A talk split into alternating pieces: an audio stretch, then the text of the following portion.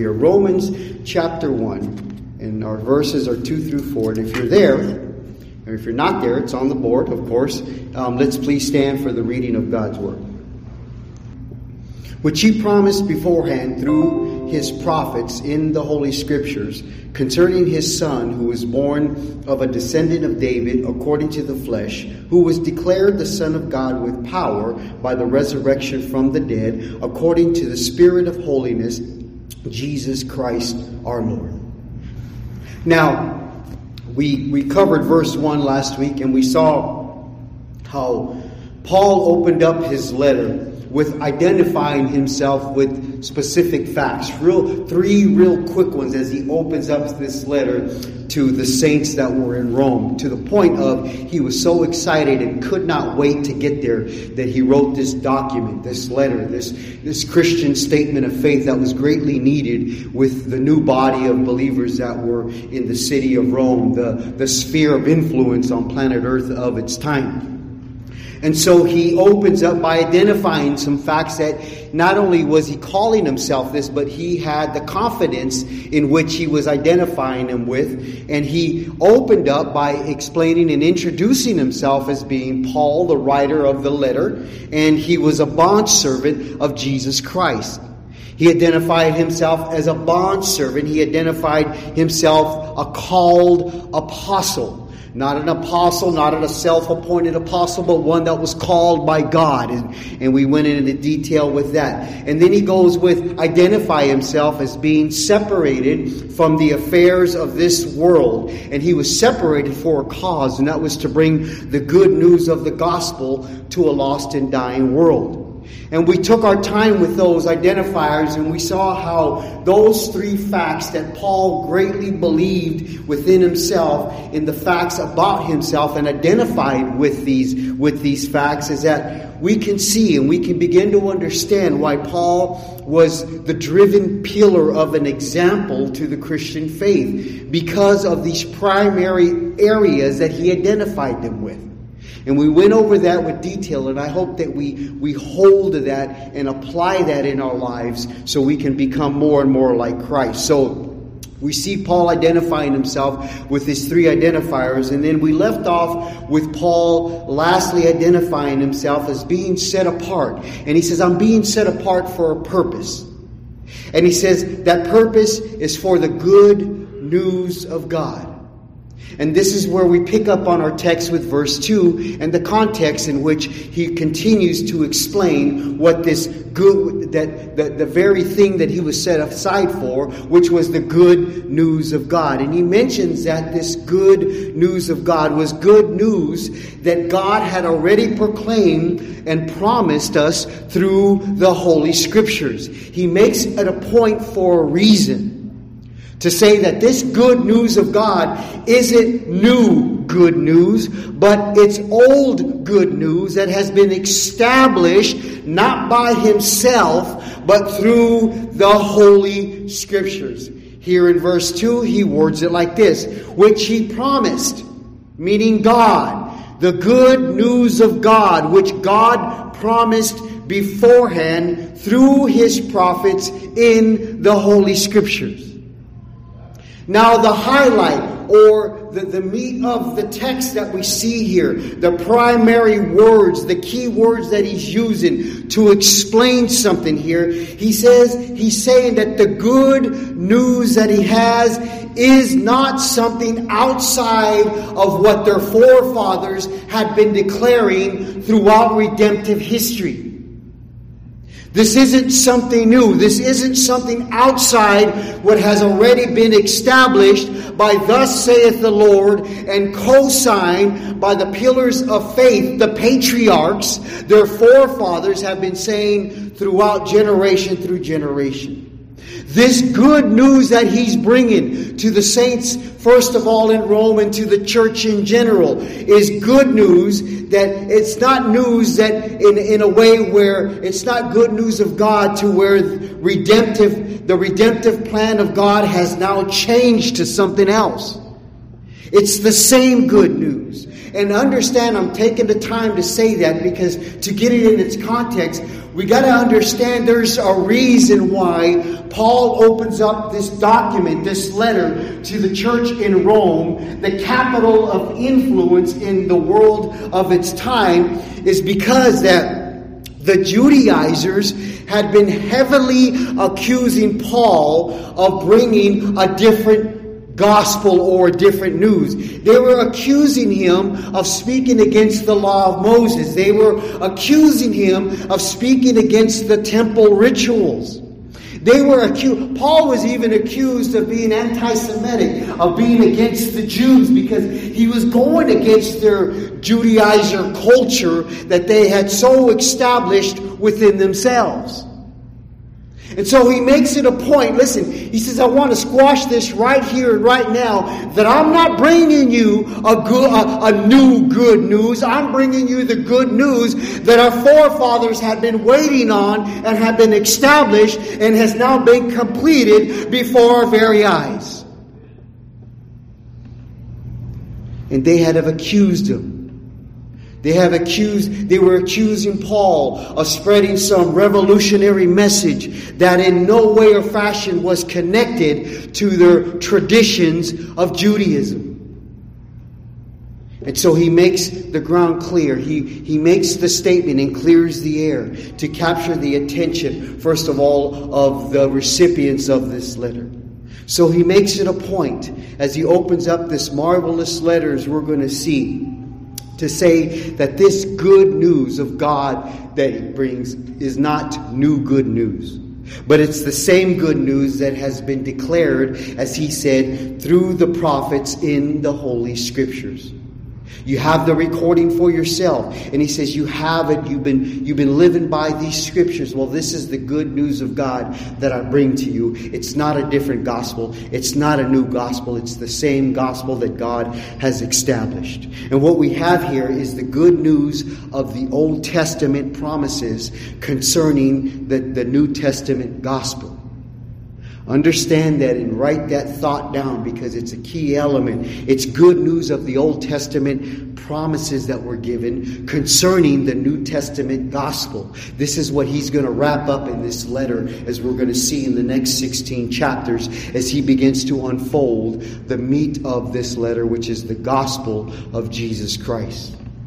So Jesus, as we know, Paul was taught directly by Jesus for three years, and we're going to get into that as he begins to explain that. He was called by Christ and he was trained by Christ, just like the other 12 were.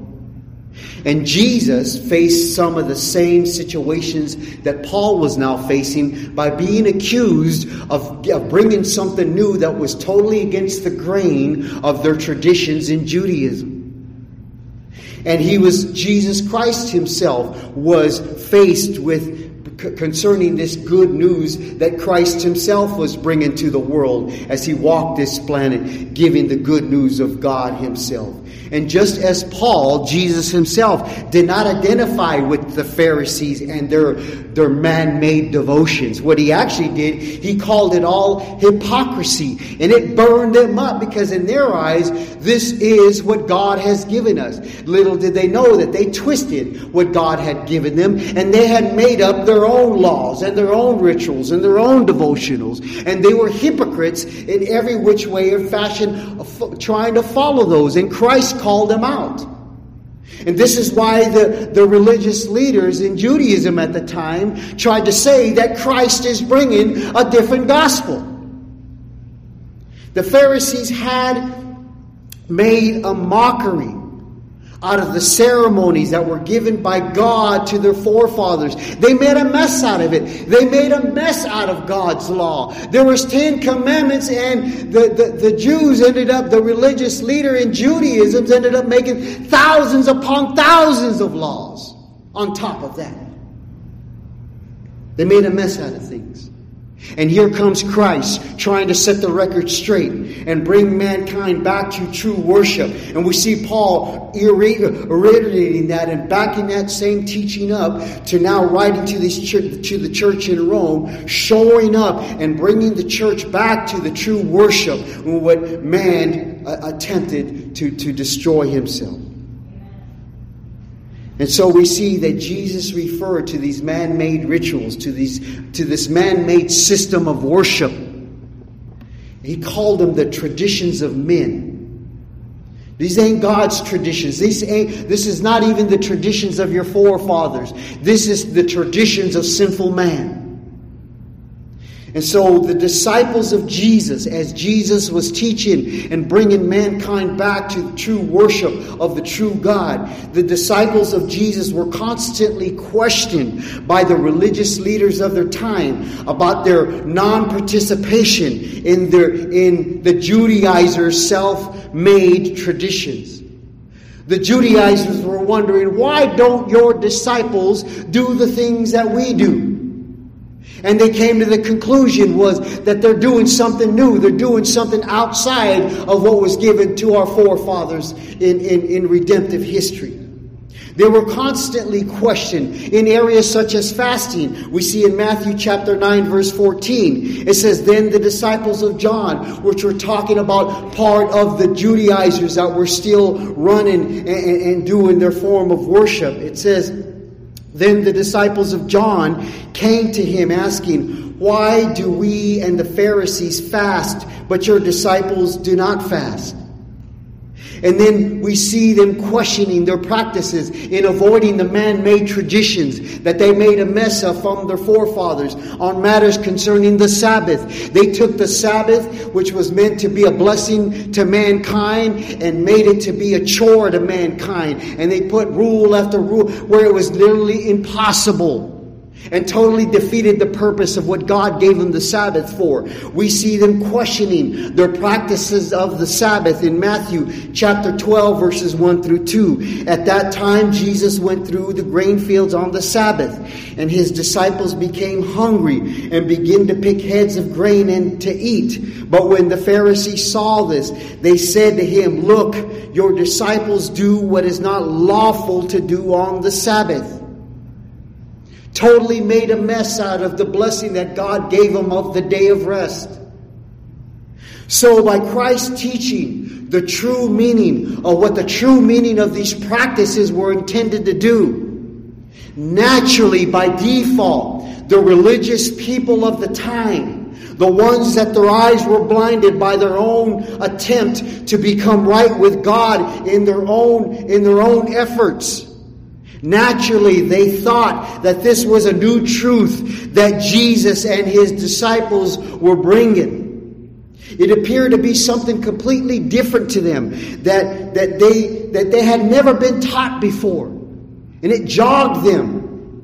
And so instead of giving a listening ear, they threw it out and began to plot how they were going to put an end to this, to this madness that this man from Galilee was spreading.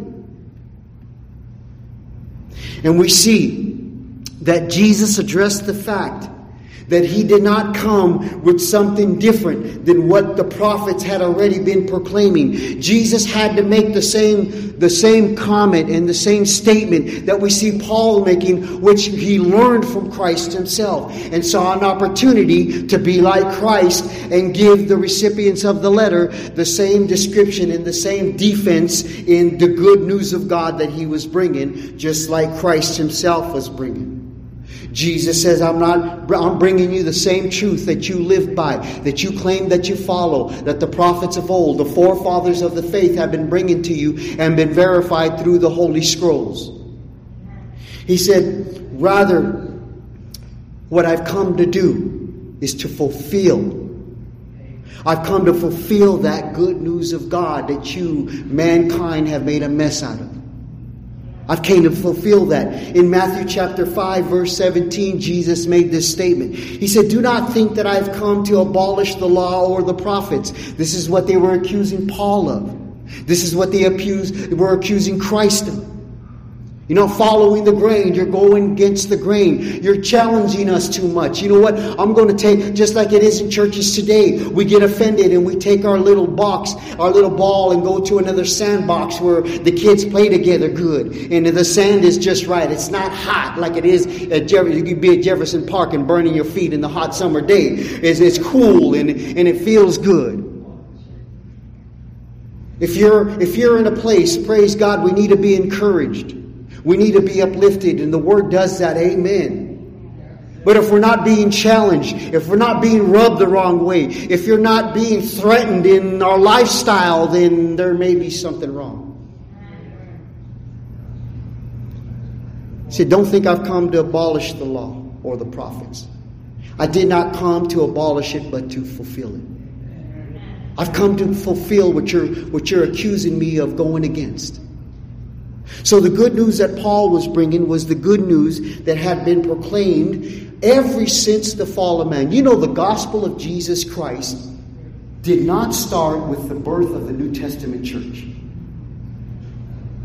You know, the gospel of Jesus Christ, the good news of God, has been established all the way back to the Garden of Eden.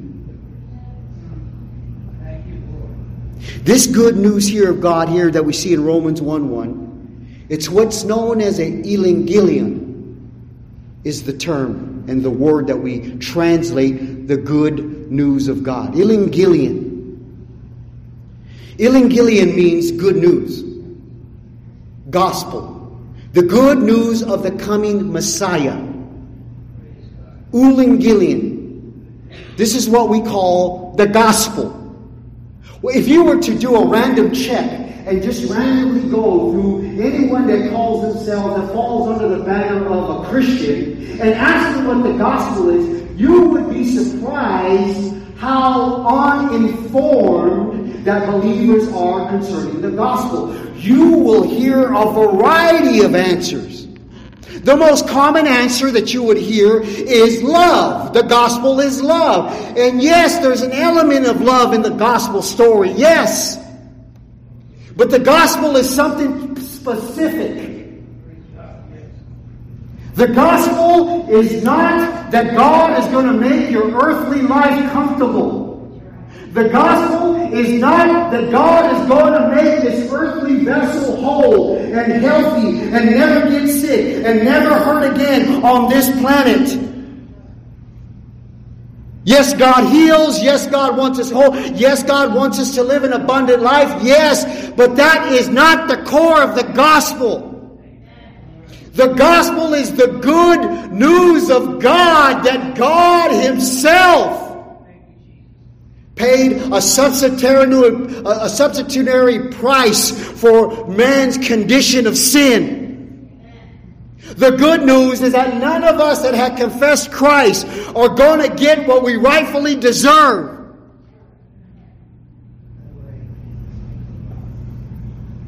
The Evangelion the good news of God, the gospel of the message of the coming Messiah, the redemption of mankind, the gospel. We first see this Evangelion, the good news. We see it first as far back in human history as the garden in, uh, the garden of Eden at the fall of man. This is where the first gospel was preached. Let's go there. Galatians chapter 3, and I'm going to read verses 14 and 15.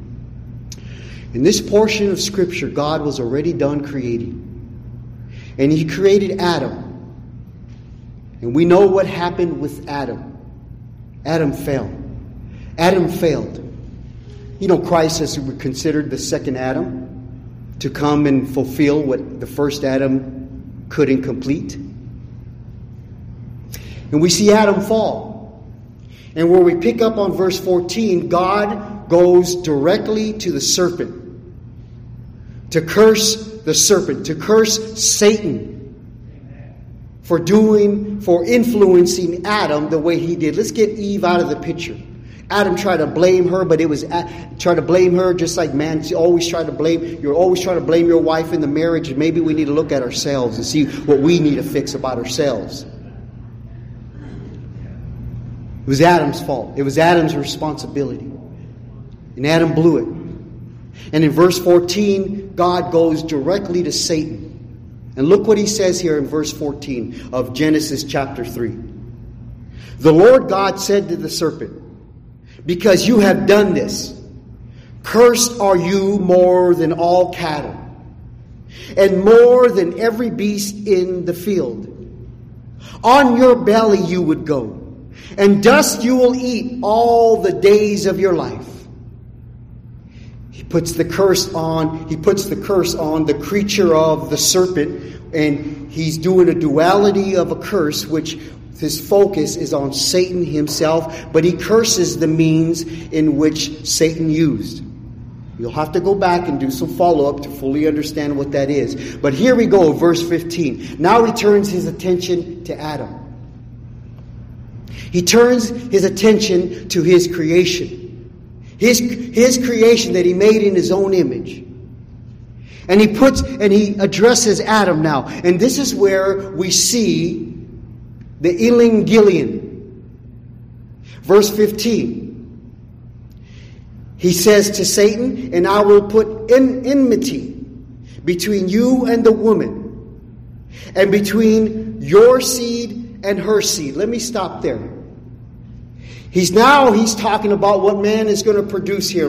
You'll have to read on to catch this. And he's telling the serpent that I'm going to put hostility between you and the woman. What does he mean here? Uh, there's going to be a hostile environment from this point on between you and the woman.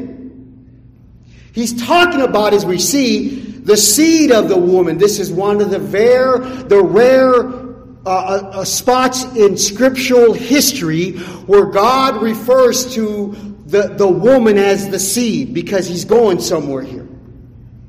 I'm going to put hostility from this day forth between you and the woman. And he goes on to give some detail between your seed and her seed. There's going to be hostility, Satan, with your demons and your realm of influence, all, even those of mankind that heed to your influence, your seed that you're producing with your evil intentions, there's going to rise up a people that are going to be hostile towards you. And that hostile people are going to come from the seed of the woman. I'm going to raise a people that are going to withstand the test of time. All the way to the year 2022 in the little city of Bakersfield on the Loma here in the 93305. I'm going to raise a people that are not going to sit back and not kick up their feet and just allow you to rampage yourself through this current world, but they're going to make a stand and there's going to be hostility because these are people of another world and they do not answer to you.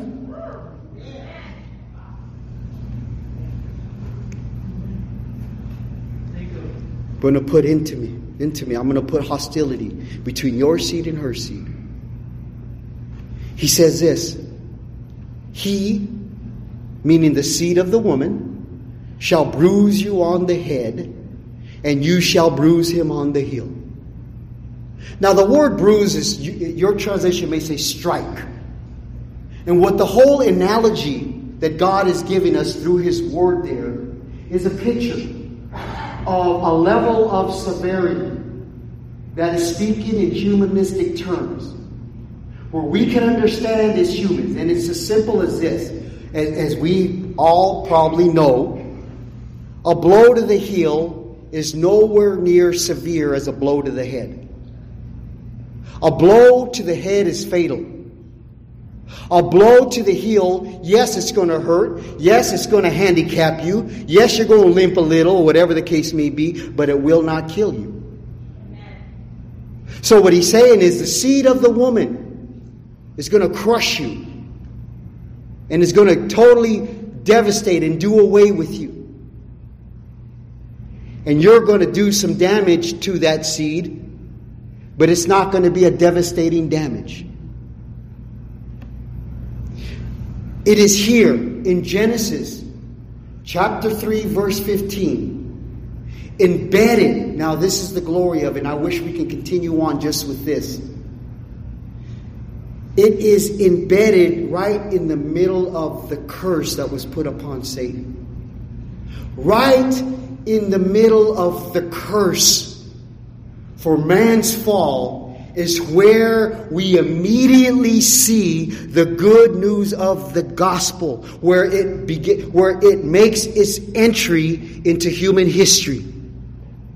The grace and the mercy of God was on the sea right in the middle as he was giving the curse of what because of what had just taken place. And in the middle that arises the mercy and grace of God we could see right from the very beginning. Does it sound familiar? While we were yet still sinners And died for your, all of those that would repent and turn their faith to Him. Paul said, I'm bringing you good news from God. And it isn't good news, it's good news that has been established at the Garden of Eden upon the fall of man.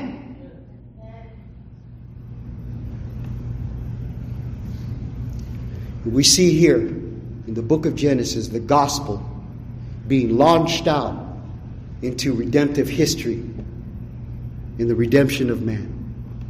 This term, if you do some, if you're intrigued, you do a little follow up. Verse 15, it's got a doctrinal term that we know Genesis 3:15 as, and it's known as the the proto-evangelium, meaning first proto, meaning first evangelium, evangelium meaning gospel. So all it's saying is the first gospel.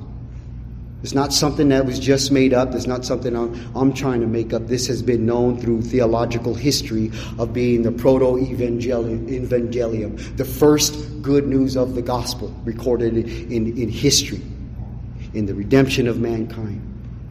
And so we know that this verse 15 is the first good news. And we know that the he that God is referring to is, is talking, the he that's going to crush Satan's head is a direct reference to Christ Jesus our Lord. That the promised seed is going to come, Satan, and he's going to, he's going to squash this whole thing and do away with you. He's going to crush your head. He's going to give you a devastating blow that you will never recover from. And so understand this in a lot of areas, Satan may have a, a hands up. Because, you know, Satan has always understood what this prophecy had meant. When God Himself gave Satan in that garden this prophecy of the coming seed and the, the, Satan bruising the heel of the promised seed and the, the promised seed crushing the very head of Satan himself. He understood perfectly clear what this prophecy had meant.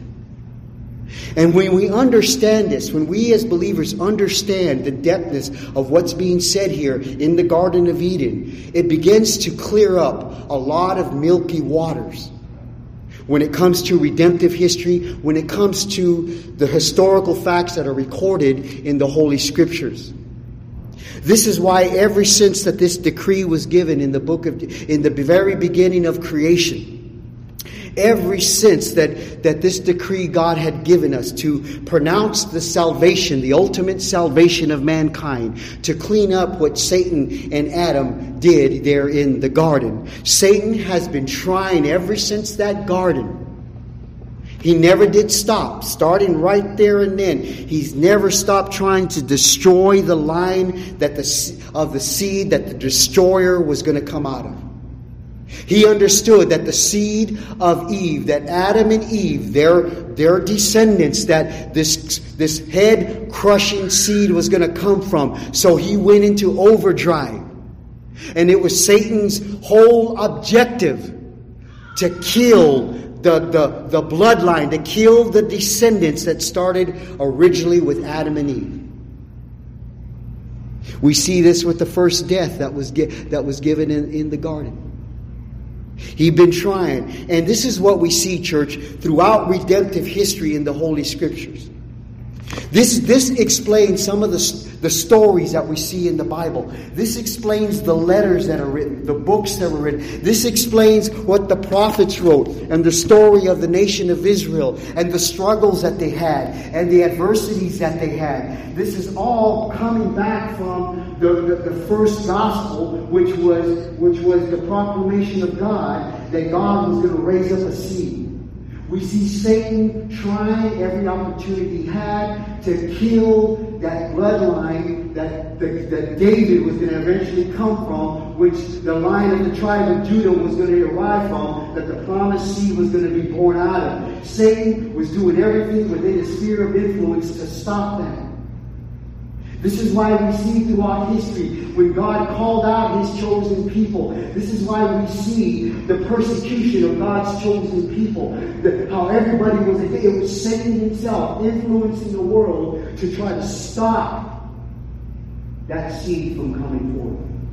This is why we see Satan himself trying to taint, tarnish, uh, uh, taint the bloodline by infiltrating this with a Gentile nation that was not part of the bloodline. And this is why we see God allowing murder. This is why we allow God, this is why we see God allowing man in his own evil intentions to cause war and division. It was all caused to preserve this seed that God had promised that was going to come from his people. The seed that was, that was raised up to be in opposition to the works of Satan.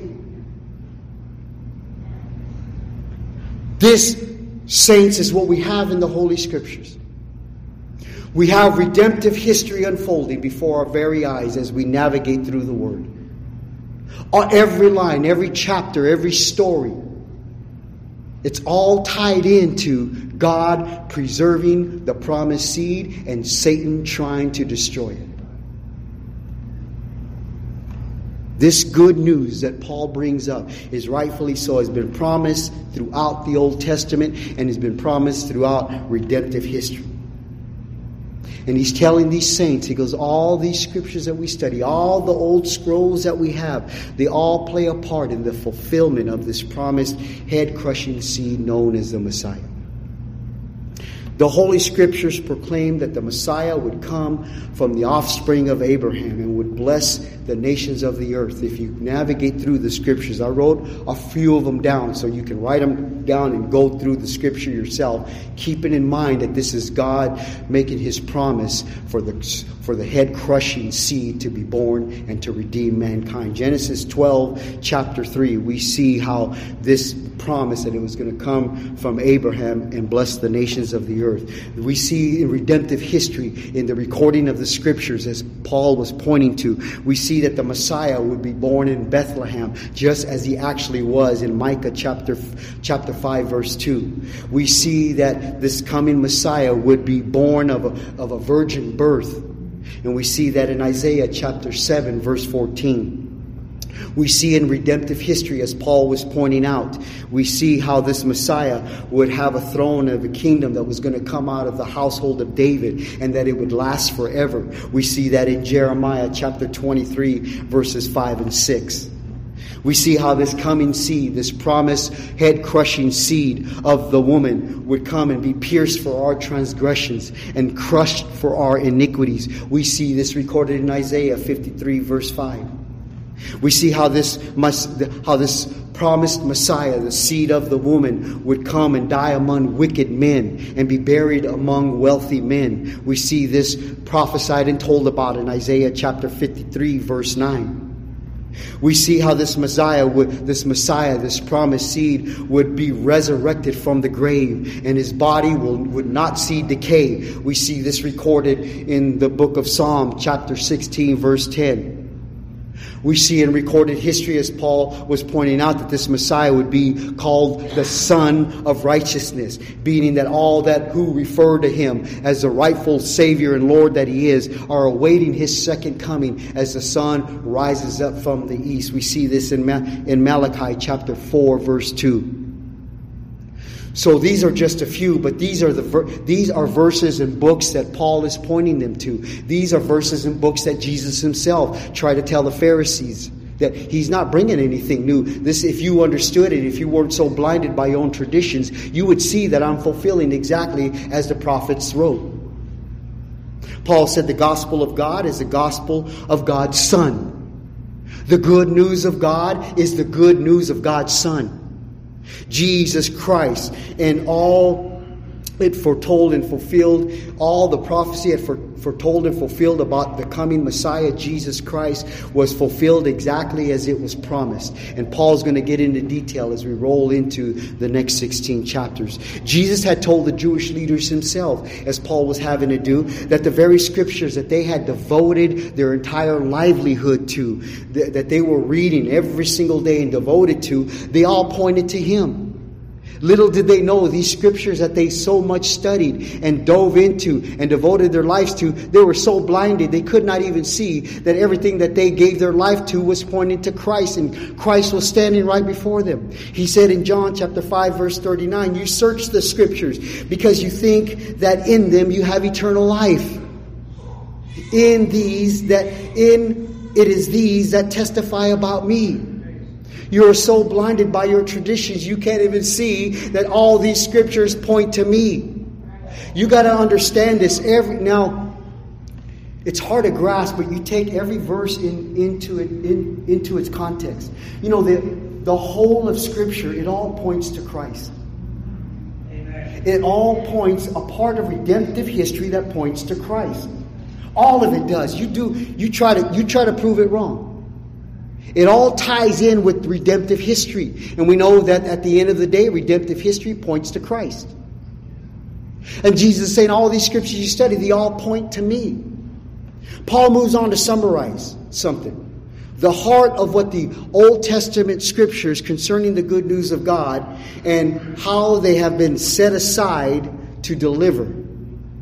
He summarizes this, as we told you last week, that the whole letter can be concise from verses from, from verses one through six. He, he gives he gives the saints the, the fullness of the letter and then begins to unfold it as he moves on in the chapters. While here in verses three and four, he gives a, a, a concise version of, of the good news of God that God has come to deliver his people. So he goes on. Let's let's read verses three and four of Romans chapter one.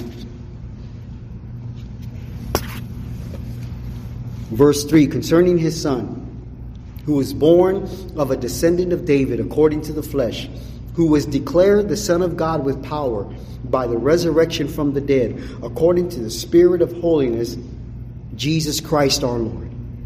Now, the scripture references that we went through, he's tying all this up. Redemptive recorded history of the Old Testament scrolls He's tying it up in these two verses and he's giving the facts of what these what all of the Old Testament scrolls are pointing to. The good news of God is that God has fulfilled his promises that he's given in the scriptures.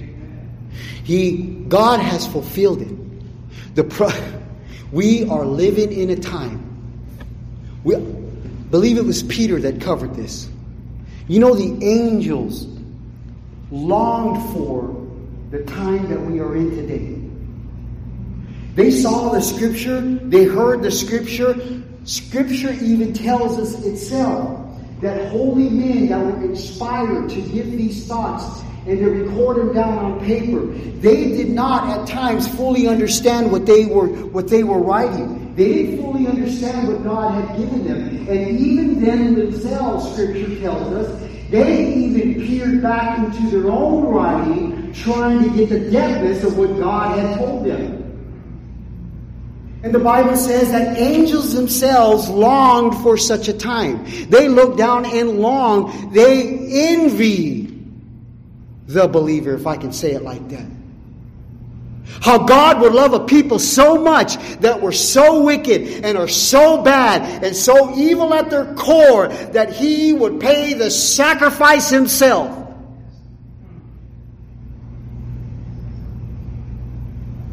They longed for the time that we are in. We are in a time, hindsight, looking back to see the fulfillment of the promise that the forefathers, the patriarchs of the faith, lived their lives died for, they put their life on the line for this gospel, and we have hindsight looking back.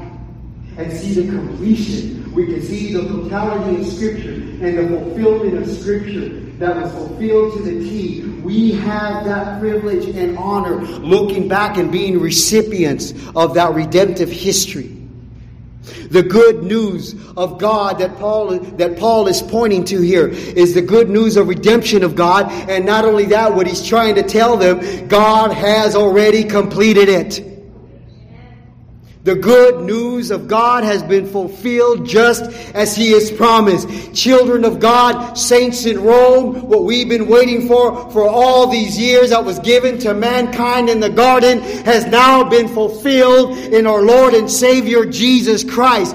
God came down to earth and clothed Himself in human flesh by becoming a man born of a virgin that he may be the sympathetic high priest that prophecy told us about. He wrapped himself in perfect humanness to rescue us from our sinful state that we were in.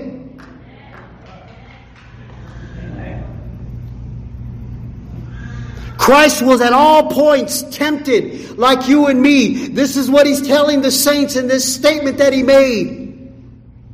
He was tempted just like us, clothed in a human, in a human garment, but yet was without sin so he can bear the brunt of the wrath of God himself that was upon us all. He was the perfect sacrifice from the promised seed that was given in Genesis chapter 3 verse 15. Now the question is, why do we think we're good? Why do bad things happen to good people? First, whoever said you were good? I made a statement last time, and it's a scriptural, doctrinal truth. We are declared righteous. Understand that, and I hope you wrote it down, and I hope you're going to do some homework. At this point in our lives, in this flesh suit, we are declared righteous by putting our faith in Christ. Now that is different from being righteous. We are not righteous. We are evil. We're, we're sinful men. We're sinful creatures. But yet we're declared righteous. That's the that's the awesomeness of the grace and love of Christ. You, listen, don't ever get too high high on the pedestal there, thinking that we're all this and that we've got to few things figured out. We've got to understand and, and come down to reality that we are still simple creatures, unworthy of any good gift from God. We are unworthy of the gift of salvation. It's only by the grace and sovereignty of God that God, within His own free will, has given it to us. Bottom line, now listen, we have a hard time with that. Because, oh, we, we gotta have a Lord, I gotta do something. I gotta, I gotta prove I'm good somehow. After all, I sacrifice, I, I've given up that, I've given up this, I, I come to church all the time, I give, I work. Have you,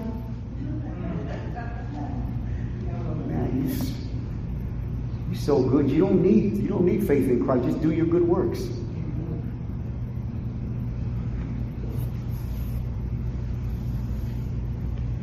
That's the beauty of the good news. That while even now, while we're still sinners, we're declared righteous before our Lord. And to the point of God's going to preserve us. God's going to see us through all the way to the end. That day of consummation, when it's all said and done, we're going to be made fully righteous before Him. But until then, we're, we're declared righteous. God came and fulfilled the perfect sacrifice, something that we could never do for ourselves, satisfying the wrath of God that was upon you. The, the question isn't whether, why did God choose us or save us, or why, you know, why this and that. that I missaid that. The question is why God even chose us. I didn't deserve it. You didn't deserve it. But yet God's love is there, God's mercy is there. He was the perfect sacrifice from the promised seed. Verse 4 adds this Romans 1 4. Who was declared the Son of God with power. This Christ Jesus, this promised seed, who was declared the Son of God with power. How was this power displayed? He continues on with verse 4 by the resurrection from the dead according to the Spirit of holiness. Now, the Spirit of holiness is just, we see this in Scripture. It's just another way of, the, of where we see the Holy Scriptures referring to the Holy Spirit. So it's saying that what he's saying is who Jesus Christ, who was declared the Son of God with power by the resurrection from the dead according to the Spirit of God, is what is how you can paraphrase that, that verse there. Now listen, this is an important fact here. This is a, a practical, logical fact. If there was ever any question in someone's mind, we need to remember this for those that are coming to faith. If there was ever any question in anyone's mind about on whether or not Jesus was truly the Son of God, if this is just all a myth, if he was just a good man, if he somehow was in a coma or whatever, if there was ever any question of Jesus the Messiah, born of uh, born in, from Bethlehem and was, was crucified on Calvary, which is a, a fact that we covered already, a recorded historical fact, even outside of the Holy Scriptures, a recorded, documented fact of history. If there was ever, ever any question on whether he truly was the Son of God, God himself, the grave would have ended it all, just as it did for all other false gods and prophets in recorded history. Their end was the grave. That would have finished it. That would have squashed it. It would have ended right there. Was the grave. What we see in recorded history, what we see in redemptive history, is that the Messiah had to come as a man to be our substitute. Yes, he was a man, but he also had to be God in order to redeem us. So Paul is saying that in the way that Christ manifested and validating his completed work in being the Son of God himself and being the only pure and undefiled substitute for our sins, he verified this, he manifested this through his resurrection. Now we got to understand something here. Acts chapter 17 verses 24 through 25. Acts 17 24, the God who made the world and all things in it, since he is the Lord of heaven and earth, does not dwell in temple made of hands, nor is served by human hands as though he needed something, since he himself gives all people life and breathe and breath in all things. God is the only one that sustains life itself. We know that God, Jesus Christ, being part of the Trinitarian Godhead Himself, all things are held together by Him Himself. All life is held together by Him Himself. It is God and God alone who is the giver and the taker of life, no one else. So since we know that, and since I heard an amen on God being the sole sovereign ruler over life itself, since He's the very one that holds the power of life and death in His hands, if Jesus Christ of Nazareth was not the promised seed from the Father, the promised Savior of the world, do you think, can you even begin to fathom that God would have raised him from the dead by some mistake? Do you think it would even been possible for this man, as scripture says, to raise himself from the dead? Only God can raise the dead. Only God has the power over life and death.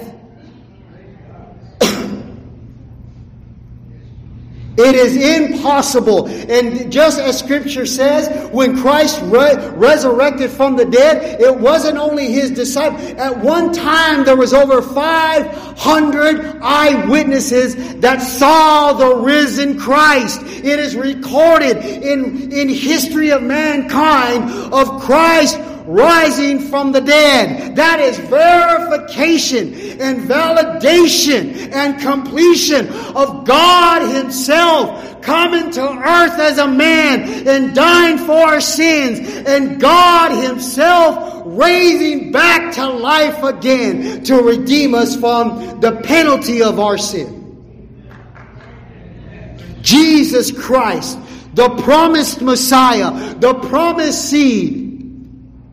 We are so spoiled. We come to saving faith already with that promise. You see, the patriarchs of old, they lived hundreds of years anticipating the coming of the Messiah. These uh, patriarchs of old gave their life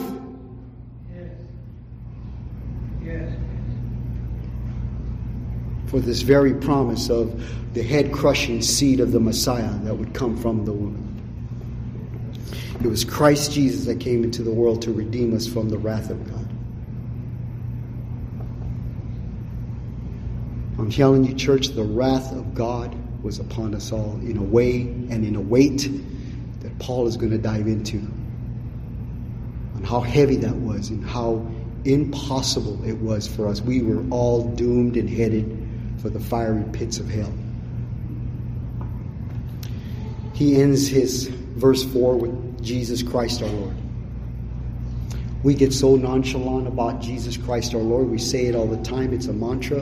But what Paul is doing here, he's using all the names that declare all who this promised seed is, Christ Jesus. He's using all the names here in that one little statement. Jesus Christ our Lord. First, Jesus meaning Savior. That's what Jesus means. He's saying our Savior.